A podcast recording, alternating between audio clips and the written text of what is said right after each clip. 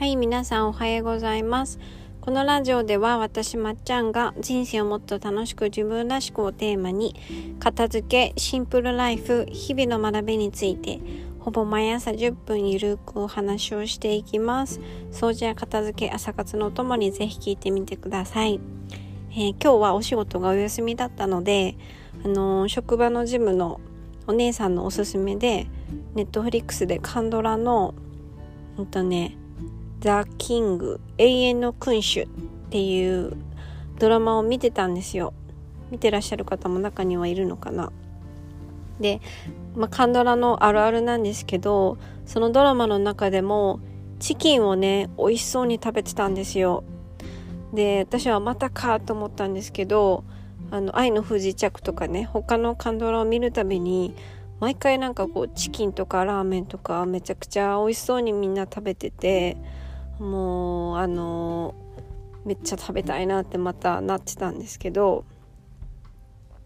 一回ね韓国行ったことあるんですよ。でその時にもチキンをねテイクアウトしてホテルで友達とあのむさぼり食ってたのを思い出しまして本当にチキン食べたいなってまたなってます。はい。まあねケンタッキーとかあるんですけどちょっと違うんですよね。うん。やっぱその場でその雰囲気で食べたいんですよ。なので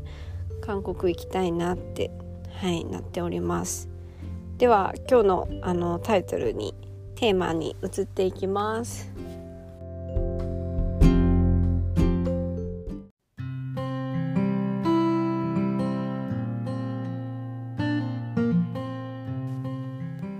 はい。今日のテーマは「ノー」と言える強さについてお話をします。これは私が仕事で学んだことでもあり片付けで学んだことでもあるんですけれどもあの一見聞くとね片付けでなんでノーって言えるようになるんっていうお話なんですけれども片付けでまずは物を選び抜くところから始めるんですけれどももったいない精神あのすごい日本人であることを誇りに思う素晴らしい精神なんですけれどももったいない精神がそもそもあるとあの捨てるとか手放すってあの罪悪感が感じたりとか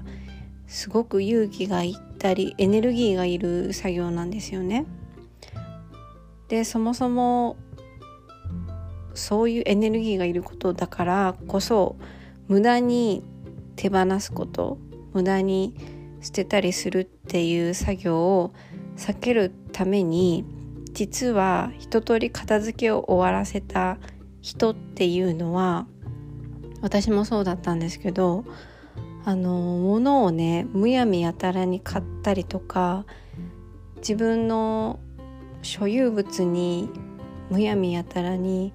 あの物を入れたり何て言ったらいいのか家の家の中に物を入れるのをあのこう躊躇するようになるんですよ。うん、昔はね例えば無料でもらえるものだったりとかあのお下がりで譲ってもらえるものだったりとかは特にあの考えもせずに無料でもらえるならありがたいと思ってポンポンポンポンもらってたんですけどそうではなくってあの時間をかけたりとかちゃんと自分が心から欲しいものなのかときめくものなのかの吟味をしてからあのものを自分のものとするようになるんですね。だからあの外でタダでもらえるようなそれこそティッシュとか私ティッシュはね花粉症があるのでものすごいありがたいものなので2往復ぐらいしちゃうタイプなんですけどそうじゃない人は結構ティッシュもねあの山になって結局使わずに溜まっていったりとかあと自分が絶対使わないであろう試供品とかもあの無料でもらえるし使おうと思ったら使えるものだからって言って結局もらったりすることも昔はあったんですけどそれをあの断るようになりました。うん、なぜなら手放すのがすごい大変だからそれのエネルギーをあのもう一度使うぐらいだったらもう最初からもらわなければいいやっていう発想に なってただでもらったりとか譲ったりしてもらうものでもいらないものはあの丁寧に断るようにしていますはいそうなんですねなんか意外とありがたいことにあの物をもらう瞬間とかきっかけって結構たくさん転がってるんですよね。うん、そうなんですよ。あのさっき例に挙げただけでもいくつか出てきましたけど、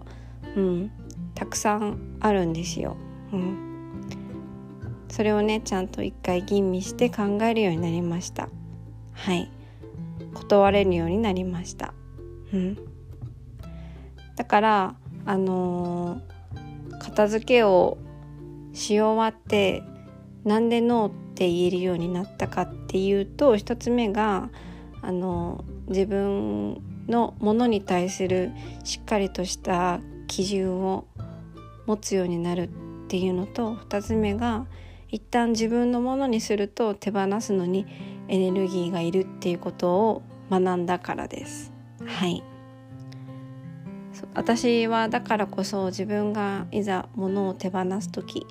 に家族や友人なのにそれをそのままポーンと渡すのはあまりおすすめをしていません。はいあの自分が片付けをしていて思ったんですけどプレゼントとはまあ別にお下がりでもらった服とか、まあ、主に母親ですけれどもほとんどね結局手放してるんですよ。多分98%は手放して。そう。だから自分の趣味のものをポーンって人にあげても結局その人はね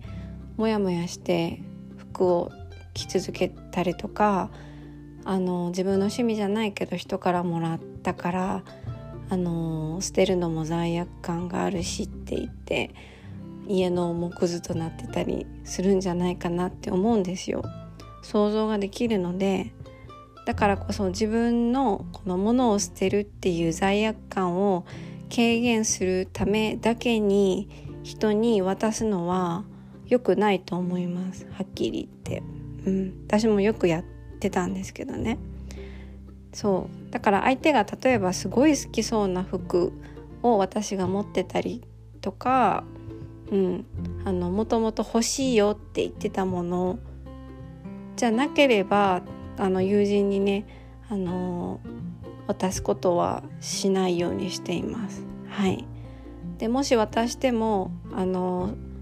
渡して気に入らなかったたらその人が捨てるんじゃなくて私の方に返却するっていう選択肢をね与えるようにもしています。はい。そうなんですよ。結局人に物をそのままあげるのって自分のね罪悪感を軽減させるためのものだと思うのではい。そのためにあの友人に譲る家族に譲るのであったらやっぱりリサイクルとか古着に出すのがいいかなと思います。はいまあリサイクルとか古着とかあの売り出すのも時間がかかってなかなかあの重いケツが持ち上がらないっていう方はあの思い切ってねゴミとして出した方が良いです。はい、別にゴミとして出すのがあのおすすめですよっていうわけではないんですけれどもそれだけ大変な思いをして手放せれ手放せばそこから先無駄なものは買わなくなるので結局出るゴミはトータルで考えたら減るんですよね。うん、そうなんですよだから片付けを通すと手放す大変さを身をもって知るのと、まあ、自分の軸でものを選べるようになるからこの2つの理由で必要な場面でねあのノーってちゃんと人に言えるようになります。はい、で最初はね物に対してものの判断に対してノーって言えるようになるんですけれどもこれを繰り返していくと物だけじゃなくて全てのことに対して自分の価値観とか自分がやりたいことでないことであった場合にあのちゃんとねノーって言えるようになります。はい。これ結構大きいですよ。うん。イエスマンになるのはいいことですけど自分で思考を挟まずにイエスって何でも判断するのは恐ろしいことなのでちゃんと必要な場面で自分のあの意思を尊重してノーって言えるようになるのは楽に生きていくためには大切なことです。はいなので今日のテーマは、えー、ノーと言える強さでした。はい。ね、強さがないと言えませんからね、ノーっていうのは。はい、では今日のラジオはこれで終わります。ここまでね、聞いてくださってありがとうございました。また次回のラジオでお会いしましょう。皆様良い一日をお過ごしください。